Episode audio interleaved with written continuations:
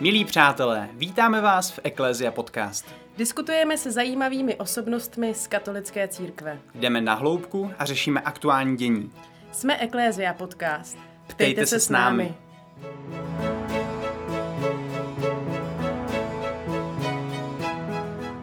Tato epizoda s Markétou A Markem.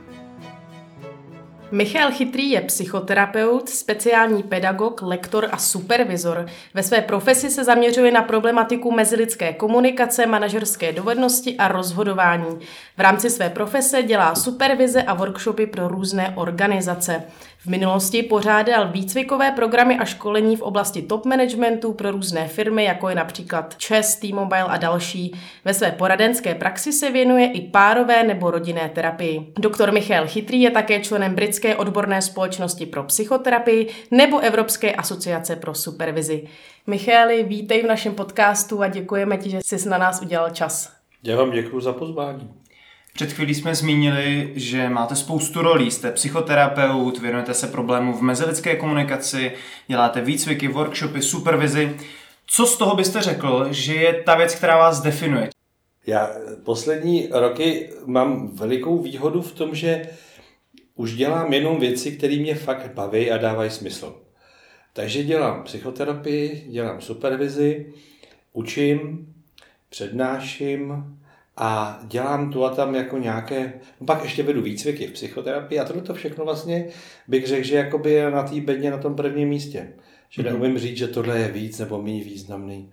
Prostě všechny tyhle ty věci mě dávají smysl, protože nějakým způsobem pomáhají lidem, protože lidem dávají najednou podporu, bezpečí, rozvíjejí lidi, pomáhají jim zpracovávat jejich složitý zátěžový situace. Takže tohle všechno mi dává velký smysl. Věci, které jste teďka zmínil, tak v sobě nezahrnují práci s top managementem. To už tady neděláte? Ne, to už jsem přestal dělat, to byla docela dlouhá etapa, skoro 20 let a nějak jsem potřeboval už změnu a tak jsem opustil ten svět toho biznisu a už jsem v tom světě, řekněme, psychoterapeuticky, poradensky, supervizním. Ještě než se budeme bavit o každé z těch oblastí, ve kterých se pohybujete, tak se chceme zeptat obecně, jak se díváte na problematiku víry a psychologie. Nejsou někdy v rozporu? Já si myslím, že nemůžou být v rozporu, když obě dvě jsou na zdravém základě. Že všechno se dá přehnat a předávkovat, jak víra, tak psychologický nástroje, pohledy, postoje, ale když všechno nějakým způsobem by mělo sloužit člověku, tak to nemůže být v rozporu. Když si vezmeme takové dva pojmy, jako je například eh, pojem asertivita, který často v psychologii se používá, mnoho lidí se snaží chodit na různé třeba výcviky asertivity. A k tomu křesťanský pojem pokora, tak jak třeba můžeme mezi takovými to pojmy hledat nějakou rovnováhu, jak být asertivní, ale zároveň třeba být pokorní. Víte, to bych se vás potřeboval zeptat, co vy si konkrétně představujete pod pojmem asertivity. Protože já se potkávám s tím, že plno lidí používá ten pojem vlastně na místo drzosti. Že mají pocit, že asertivita je drzost. To je hluboké nedorozumění. Asertivita naopak má strašně moc svůj základ v pokoře. Protože když si to vezmeme trošku ze široka, tak každý z nás má takové dva stěžejní extrémní body svého chování. Na jedné straně je to pasivita. Každý z nás má nějakou dávku výbavy v pasivitě. A teď, když se ptám lidí, co je na té druhé straně, jak se tím opakem, tak říkají aktivita a nemají úplně pravdu, protože na tom druhém rovníku je agresivita. To jsou dva stěžejní krajní body našeho chování, pasivita a agresivita. A to máme všichni ve své výbavě. Každý v nějakém poměrném zastoupení. A asertivita v tuhle chvíli je vlastně přístup k druhému člověkovi, ale přístup také k sobě. A to, co tam jsem zmínil, nebo vy jste vlastně použila to slovo, nebo ty si použila to slovo pokorný, asertivita je o tom, že já stojím vůči tomu druhému člověkovi a říkám, hele, já si o tom myslím tohle, co si o tom myslíš ty? A já bych to udělal takhle, jak bys to udělal ty? Asertivita je naopak vyváženost, to je partnerství. To znamená, že já dávám váhu nejenom sobě, ale tomu druhému. A můžu to obrátit. Nejenom tomu druhému, ale i sobě. Dávat váhu sobě je někdy složitější.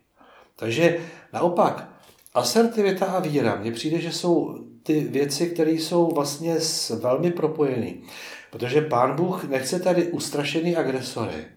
Ale možná, že stojí o to, abychom byli zralí, vyrovnaný, vyvážený lidi ze sebevědomím, který je zdravý. A takže to nastavování druhé tváře jako do určité míry a pak už ne? No, já nevím zase, jak vnímáme nastavování druhé tváře. A co si pod tím představujeme?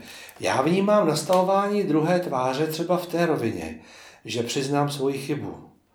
Že uznám, že jsem v tuhle chvíli něco přestřelil. Nebo připustím a jsme zpátky u té pokory. Pro mě nastavování není druhé tváře, nafackuj mi. To já sám sobě nastavuju druhou tvář. A možná v tu chvíli jakoby připouštím, přiznávám si něco, na co vůbec nemusím být hrdý.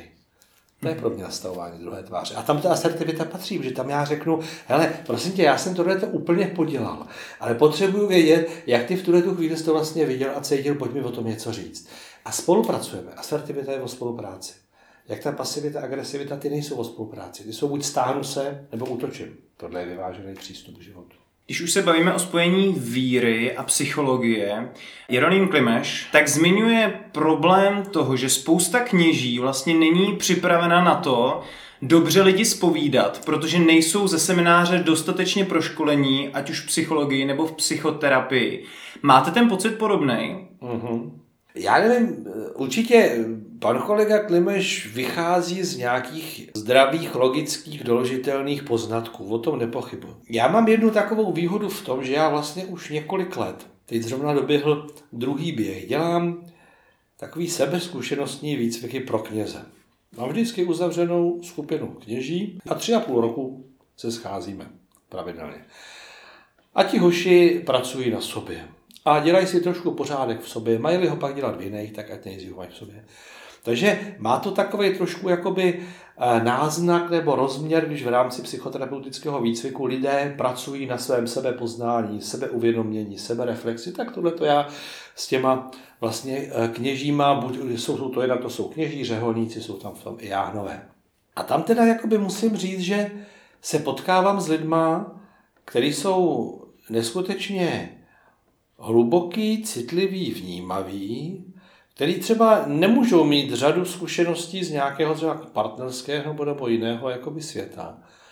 Ale já teda za sebe můžu říct, že samozřejmě je určitě celá řada kněží, jako ve všech profesích jsou prostě lidi, kteří jsou líp a hůř, jo, v tuhle chvíli ceněný. Ale já musím říct, že se potkávám se skostama. Jak velkou roli hraje ve tvé práci fakt, že jsi věřící? v mé práci, a tím teď máš na mysli práci, když ke mně dosedne třeba rodina, která má těžkost, nebo pár, který má patální, nebo člověk, který má nějaký složitosti. No, Řešíš třeba někde nějaká etická dilemata, jako no, řeší lékaři? Ne, ne, ne, já si myslím, že ne. Já jsem naopak hrozně alergický na to. Když se mi někdo vozve a říká, pane doktor, já bych se k vám, k vám hrozně rád jakoby objednal, protože jste věřící. Jo já se doufám, jako v tu chvíli zachovám kultivovaně a v podstatě ho pošlu do háje. Protože jako kdyby v tuhle chvíli ten člověk říkal, vy mi budete víc rozumět. Vy mi budete v tuhle chvíli nějak jakoby možná jinak naslouchat, nebo líp mi porozumíte. Já tady nejsem o toho, abych jim líp nebo už porozuměl. Oni potřebují pracovat na sobě. A já v tom vnímám takovou už trošku jakoby pokus o plusové body, že to bude v něčem jednodušší. Já si myslím, že ty lidi takhle neuvažují, jak to mám já. To je můj problém, a ne jakoby jejich. Ale není možný, aby se moje víra v mé práci neobjevovala. Já myslím, že ji mám v každé minutě svého života, i když to třeba není vidět. Ale že bych vyloženě na ní měl stavět, to bych se bál, protože bych se bál, že v tuhle chvíli lidi budu znásilňovat k něčemu, co je moje. A vůbec nemusí být jejich. Já jsem to spíš myslela tak, jestli si třeba uvědomuješ, že ta víra je pro tebe nějakou oporou, protože ta tvoje profese je velice náročná. No, vůbec nejsou výjimečné chvíle, kdy si říkám, pane Bože, co mám dělat? Co teď dál? Co s tím tím člověkem? Jestli já to tady jenom nekazím. Já si ho furt zvu na pomoc. Ještě k tomuhle napadá jedna věc, to možná trošku zpátky k té otázce o psychoterapeutickém výcviku pro kněze. Jaký je vlastně rozdíl, anebo co je společné, když porovnám spověď a psychologické a psychoterapeutické sezení? No, to je úplně o něčem jiným, protože je totální rozdílnost v rolích. Jako role kněze a role psychologa má úplně jiný cíl a význam. Jo, a je určená úplně k něčemu jinému. Já občas při psychoterapii závidím kněžím, že nemám možnost rozhlišení. Protože cítím, že to je ten strašně silný moment, který najednou fakt lidi potřebují, že někdo za ně udělá nějakou tečku, nebo to nějak uzavře, nebo jim teď něco k tomu řekne a je to hotový, je to ukončený pro tuhle chvíli, samozřejmě za 14 dní je všechno znova zpátky. Tohle to já, to je to já nemám. Já v tuhle tu chvíli moje role není, aby já rozhodnul, že teď se došlo do nějakého cíle, nemám ten mandát, kněz ho má. Takže tady je to podstatně jakoby složitější v tom, že já vlastně tlačím ty lidi k tomu, aby oni sami si udělali jasno v tom, co že se jim to vlastně děje, cože to vlastně konají a co jim způsobuje zrovna tyhle ty situace. Ve chvíli, kdy se nám společně podaří dojít k tomu, že on řekne, no jasně, no to je ono, teď tomu rozumím, proč se mi tohle děje tak tam jsem udělal dobře svoji práci. Věnuješ se mezilidské komunikaci, je to jedno z tvých stěžejních témat, kterým se zabýváš. Není to vlastně zvláštní, že se musíme učit správně komunikovat? Jak je to možné, že to nedovedeme? to je výborná otázka. No. Tím je plno lidí docela slušně by zmatených, nebo žije v bludu. Jo. My máme někdy takový dojem, že když jsme se v okolo třetího roku věku naučili vytvářet souvětí, takže jsme se naučili komunikovat, houby, naučili jsme se mluvit. Když bych si teď šáhnul tamhle do slovníku latinsko-českého a vytáhnul jsem si tam ten pojem z latiny, tak byste možná byli překvapeni, jaký tam jsou překlady. Co to je komunikácio, co to vlastně do češtiny. A kromě různých archaismů, jakože je to vespolné účastnění a takovéhle věci, tak tam jsou dvě stěžení slova. Je tam že komunikace, komunikácio je sdělení a sdílení. Takže jednak je to přenos informace a jednak je to společná práce na nějakým společným poli, tématu, myšlence. No, ale ten slovník jde ještě dál a je hrozně zajímavý, co tam ty autoři potřebovali ještě uvíst. A oni tam uvedli to, že je to sdělování vzájemných prospěchů a sdílení se o vzájemné prospěchy. To je doslovný překlad, který v tom slovníku z toho jak 23. roku, kdy bylo poslední, jako, jo, jako kdyby ta komunikace měla sloužit v první řadě k dobrýmu. Komunikace je něco, když mě někdo řekne, hejte, pokud je o komunikaci, já už se nemám co naučit, tak já se tomu člověkovi obloukem vyhnu, protože je hrozně nebezpečný. On vůbec neví, o čem mluví. On vůbec neví, jak se složitým fenoménem zachází. O komunikaci bychom tady mohli mít čtyřdenní workshop a zdaleka bychom nebyli vůbec hotoví, co to všechno obnáší, jaký dovednosti, jaký nástroje vlastně se v tom schovávají.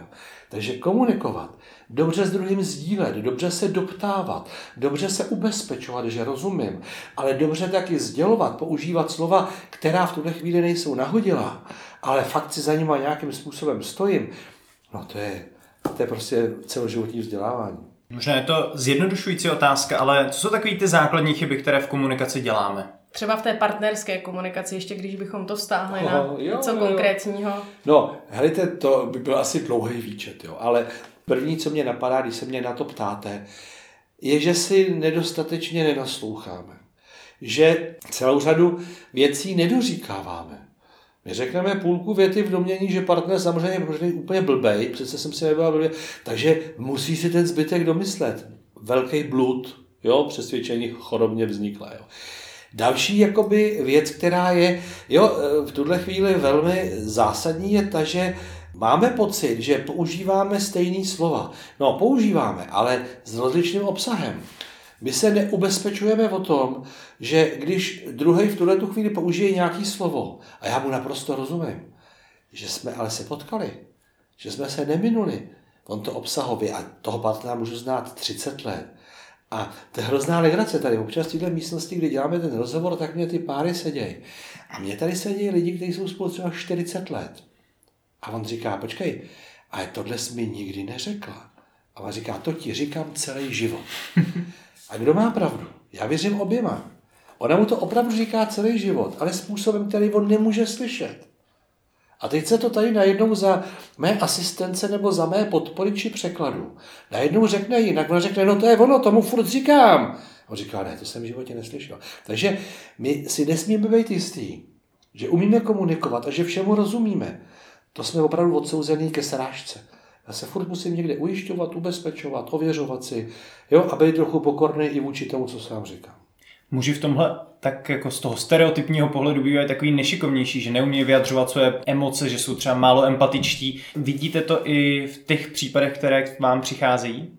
Tak určitě, jakoby, když porovnám jakoby výbavu muže a ženy, tak tam je jako ne, kromě viditelného rozdílu, tak i ten rozdíl, že jinak prožíváme, jinak cítíme, máme jiné priority, máme jiné vyhodnocování situací a tak dále určitě. A že jako ženy v tuto chvíli opravdu jednoznačně jsou vybavenější jakoby tou emocionalitou a emotivností, no jednoznačně a bohu díky za to.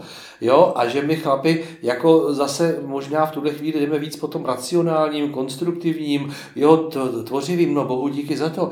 Ale to je naopak fantastický, že se můžeme doplňovat. Ale ve chvíli, kdy spolu začneme jakoby v tom pádu soupeři, čí hodnoty jsou větší, no tak to jsme na začátku konce. Jakou podle tebe má svět médií, respektive když bychom to ještě vztáhli na digitální technologie, komunikaci na sociálních sítích, jaký tohle má vliv na komunikaci mezi lidmi? No, eh, vliv to má naprosto jednoznačný. To o tom nemusíme vůbec jakoby, jo, pochybovat.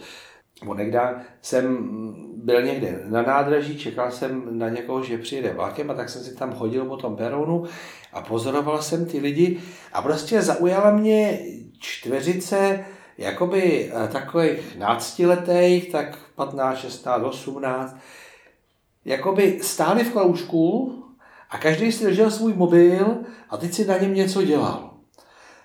Já jsem schválně několikrát prošel a říkal jsem si schválně, jestli spolu prohodějí nějakou větu.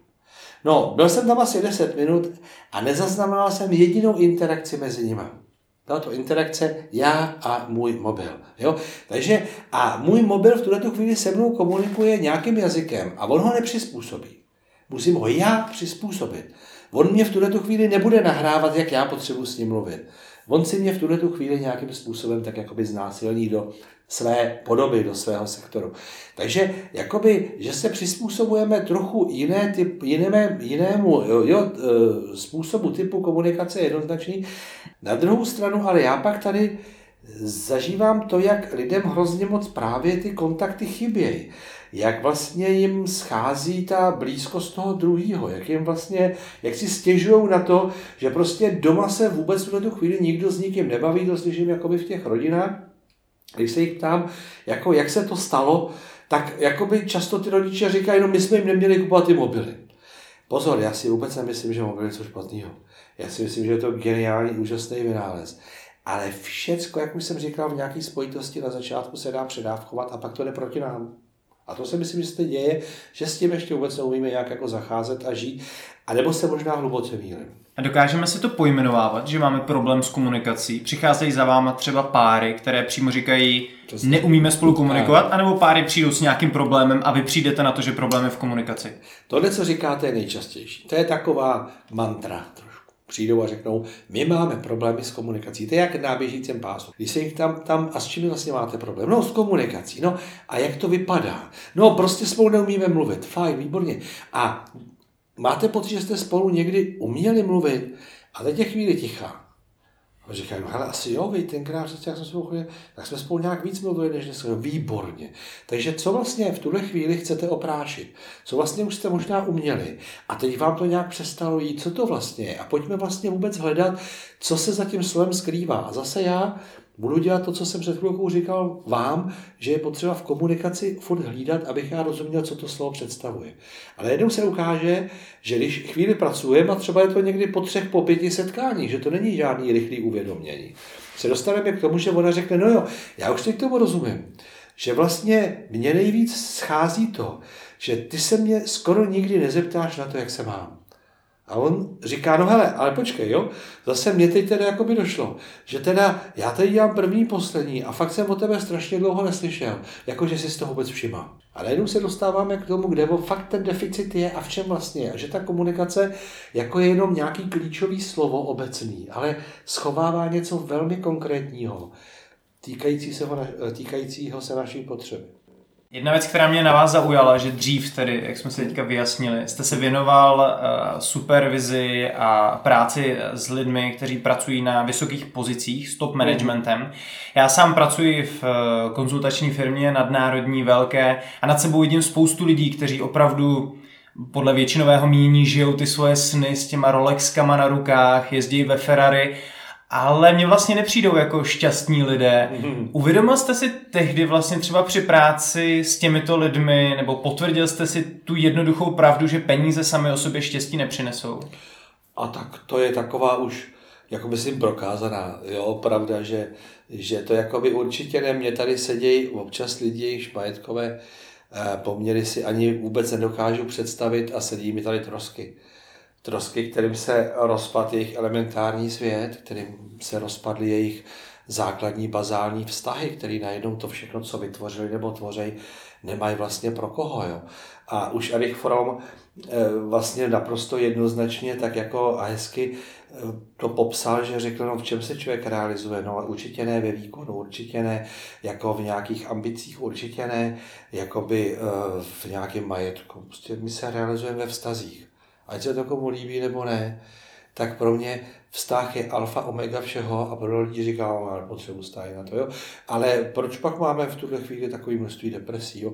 To je absence, řekněme, nějakého uspokojivého vztahu a uspokojivého prostředí, kde jsem přijímaný, respektovaný, kde můžu realizovat svoje sny a potřeby. Takže eh, jednoznačně v tuhle tu chvíli, ať, jsme, ať je to nějaký vrcholný manažer, ať je to tamhle, řekněme, nějaký prodavač, ať je to tamhle učitel, doktor, to je úplně jedno. Všichni jsme na tom úplně stejně, my potřebujeme pro svoje uspokojení mít v první řadě kvalitní, poctivý a bezpečný vztahy s firmními nebo s pracovními kolektivy se dá pracovat prostřednictvím takzvaných supervizí. Ano. Co to ty supervize jsou, co si pod tím pojmem představit, může to být řadě hmm. lidem úplně cizí, tak no, jestli to můžeš no. objasnit. Supervize totiž je v nejrůznějších oblastech tak jako zase naplněna různými obsahy. Ale když teď zůstaneme jakoby v té oblasti vztahu mezi lidma, jak si ty zmínila, různých týmů, třeba v oblasti školství, zdravotnictví, pomáhajících profesí, sociální oblasti a tak, tak vlastně to jsou odvětví nebo oblasti, které mají společný to, že je tam práce s lidma, s druhým člověkem. A já v tu chvíli, aniž bych si to kolikrát musel uvědomovat, tak já vstupuju do příběhu druhého člověka. Když si eh, představíme, že jsem v tuhle chvíli lékař na dětském oddělení někde v nemocnici, tak vstupuju do příběhu toho dítěte, který by tam třeba na tom lůžkovém leží, vstupuju do příběhu rodiny, jsem v kontaktu s těmi rodiči a možná, že vstupuju ještě do jo, toho jakoby příběhu té širší rodiny, která má nějaké obavy a tak dále. Já abych byl profík, tak já potřebuju vědět a mít co největší povědomí o tom, co já to tam vlastně dělám, co já to tam provádím, co já tam přináším. Co já, když udělám vlastně tohle opatření, řeknu tuhle větu, nebo s tou rodinou zacházím tímhle způsobem, co to vlastně vyrábí? Co způsobuju? A supervize je prostor, exkluzivní prostor zastavený, kde najednou se věnujeme pohledu na sebe sama. A přináším třeba téma, mám tam teď na tom lůžkovém si vymyslím dítě. A já prostě se vůbec netěším vždycky, když mají přijít ty rodiče. Já vůbec jako nevím vlastně, čím to je. Ale já, když mě sestra řekne, že oni volali, že odpoledne přijdou, tak já z toho dostanu prostě žaludečný vředy. Supervize slouží k tomu, aby tomuhle tomu člověkovi pomohla nahlídnout, co se to tam děje. Čím ho ta rodina možná znepokojuje nebo zúzkostňuje. Co ona vlastně dělá, na co on neumí reagovat. Nebo kde v tuhle tu chvíli jsou ty důvody, že mám takovéhle pocity. Pochopit, porozumět. Cíl supervize není vyřešit. Ale udělat z nás profesionály, že víc rozumím, více orientuju a chápu, Cože to vlastně dělá? Kdybyste si lehla tamhle, nebo si slehla na nějaký jakoby operační eh, stůl a přišel k tobě chirurg a říkal, slečno, buďte v klidu, já prostě vezmu skalpel a někam řízdem, jo, a ono se tam vždycky něco najde, jo, prostě to neřešte, jo, v pohodě, jo, tak asi člověk uteče. My potřebujeme, aby vždycky ten, kdo s náma zachází, aby věděl, co dělá a proč to dělá a byl pánem toho svého konání a toho svého směrování. A k tomu slouží supervize, že tady vlastně díky tomu uvědomění si, pochopení, porozumění, tohle jsou mý slabý místa, tohle je vlastně něco, kde já opakovaně narážím. Já pak najednou jako můžu být větší profesionál v tom, že vím, co dělám, učí mě to koukat se trošku za roh, učí mě to možná víc vnímat lidi a jejich potřeby a mě v kontextu. Mám vystudovanou pedagogickou fakultu, ještě teda neučím, ale mám spoustu kamarádů, kteří učí. A vždycky právě jsme se bavili o tématu supervize, jako že to je něco, co, co bychom chtěli, aby na těch školách, kde budeme jednou působit, tak aby to tam to hmm, vedení hmm, považovalo za hmm, důležité. Ale často jsme se setkávali právě spíše s negativními zkušenostmi, že ti učitelé, jak jsou zahlcení těmi každodenními povinnostmi, tak už třeba nechtějí mít tu jednu sobotu navíc, kterou by věnovali ještě té práci mm. na té mm. supervizi, tak jak třeba dá se nějak systémově ty školy, vedení škol donutit, aby tu supervizi na ní kladli důraz, aby no. ji dělali? Víte, už slovo donutit, jo, je něco, co bych říkal, hlejte, tak tohle, tím asi cesta nepůjde, jo. Kdybychom donutili vedení, tak vedení donutí učitele a supervize je z mýho pohledu velký dár a velký luxus a velký benefit. To není něco, když někdo říká, musím na supervizi, tak říkám, hejte, jděte radši do hospody, to budete mít lepší.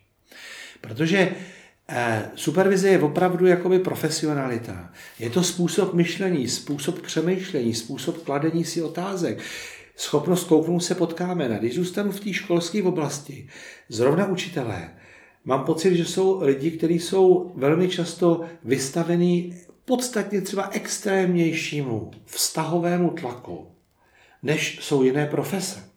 A supervize je zároveň ošetření toho člověka, podpora toho člověka, pomoc tomu člověkovi, že jakoby to, že tuhle tu třídu v těchto těch situacích jakoby nezvládám, je úplně normální.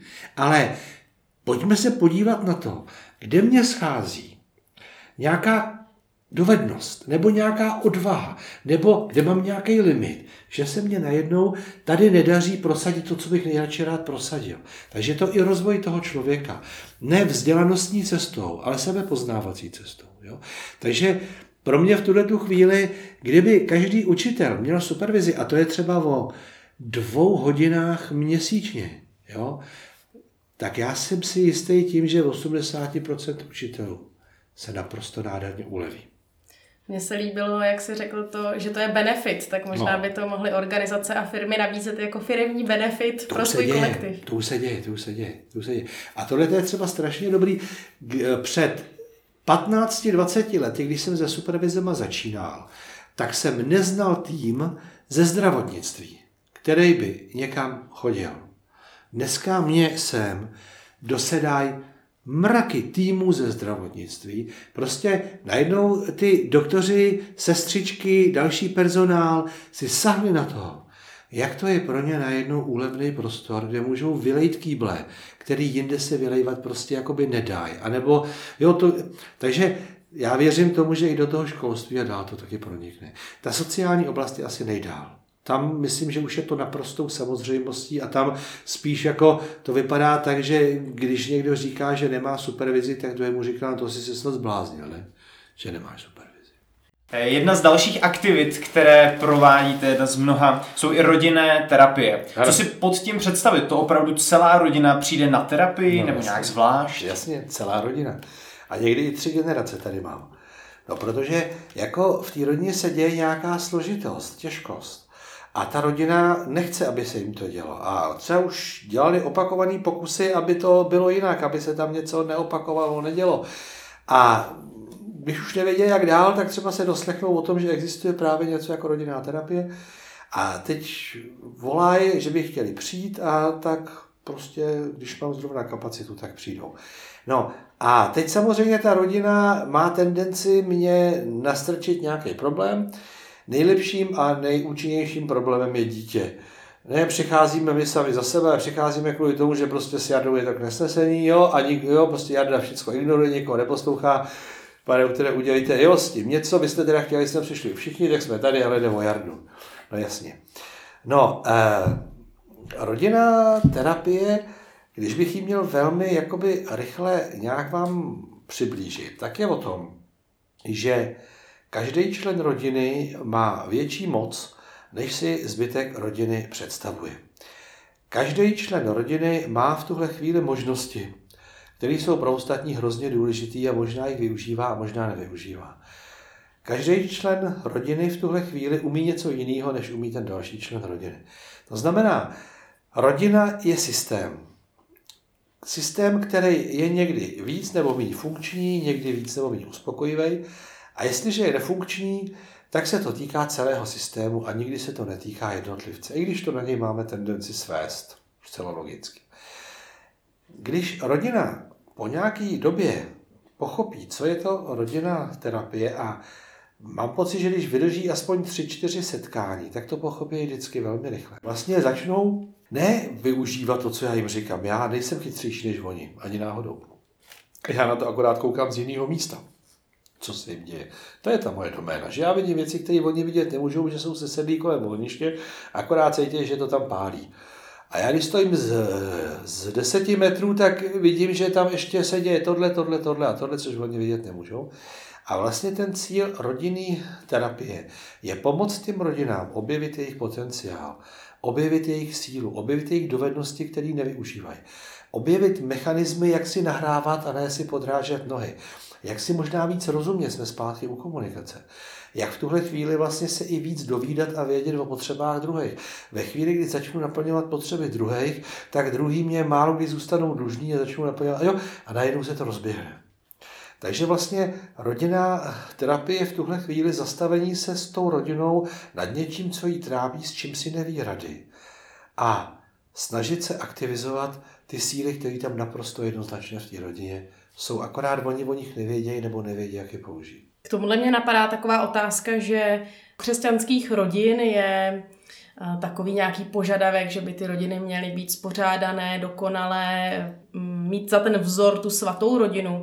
Eh, máš někdy pocit, že třeba je právě na křesťanské rodině takový tlak, aby byli dokonalí, dokonalá rodina a že třeba se bojí přiznat, že máme problém, bojí se třeba přijít Aha. právě k psychologovi požádat o pomoc?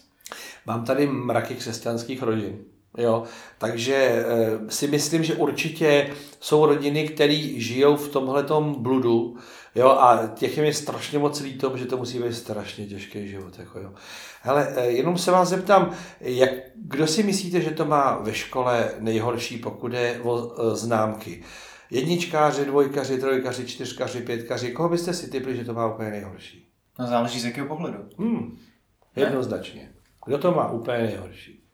No asi ty jedničkáři, protože musí být furt perfektní a, a všichni to od nich očekávají. Přesně. A už to nemůže být lepší. Už to může být jenom horší. To je šílený. Hmm. Jo, my jsme celkem spokojení, že nám z toho rostou výborní jakoby neurotici, kteří nás pak budou živit jo, přes psychoterapii. Jo. Ale tohle to je to, co ty říkáš. Jako, jo.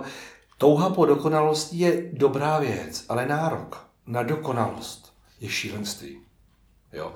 Naopak, já si, jako Bůh nás ne, ne, nestvořil jako dokonalý, tak proč mu kazíme jeho dílo? Jo? On nás stvořil, aby jsme měli chyby, aby jsme s nima mohli nějakým způsobem servát. Mě nikdy neposune dopředu člověk, se kterým mi to jde lehce a splavně a náš vztah je dokonalý. Mě posune dopředu člověk, kterým to vůbec nejde, který je šílený, který mě štve, který mě točí, který ho třeba nenávidím ten mě nutí, abych zacházel s něčím, co pak u sebe rozvíjím, abych se posunoval dál. Mm-hmm. Jo? Dopředu. Takže jakoby buďme dokonalí, no to je nebezpečný. Zmínil jsi tady, že k tobě ty rodiny nebo mm, nějaké ty páry chodí třeba i několikrát, možná i několik let mnozí. No, Dokážeš si udržet odstup od těch klientů aby si jim pomohl, zároveň aby si ty problémy, jak se říká, mm. netahal domů. Jak mm. do, udržíš nějakou svoji duševní hygienu, aby sám nepotřeboval psychologa? Vracíme se obloukem zpátky. Moje vlastní supervize. Já mám naprosto pravidelně každý měsíc supervize, kam si nosím svoje složitý kauzy, kam si nosím těžkosti, kam si najednou nosím pocity bezmoci, bezradnosti, vzteku, který se mi třeba v terapii objevuje a tam to vyčistím. To je ta nejsvůdnější cesta, takže já, když jsem před chvílí mluvil o supervizi a propagoval jsem ji, tak musím říct, no já ji samozřejmě potřebuji možná o to víc, právě protože se tady potkávám s desítkama opravdu složitých, zátěžových jo, situací, takže tohle to je ta cesta.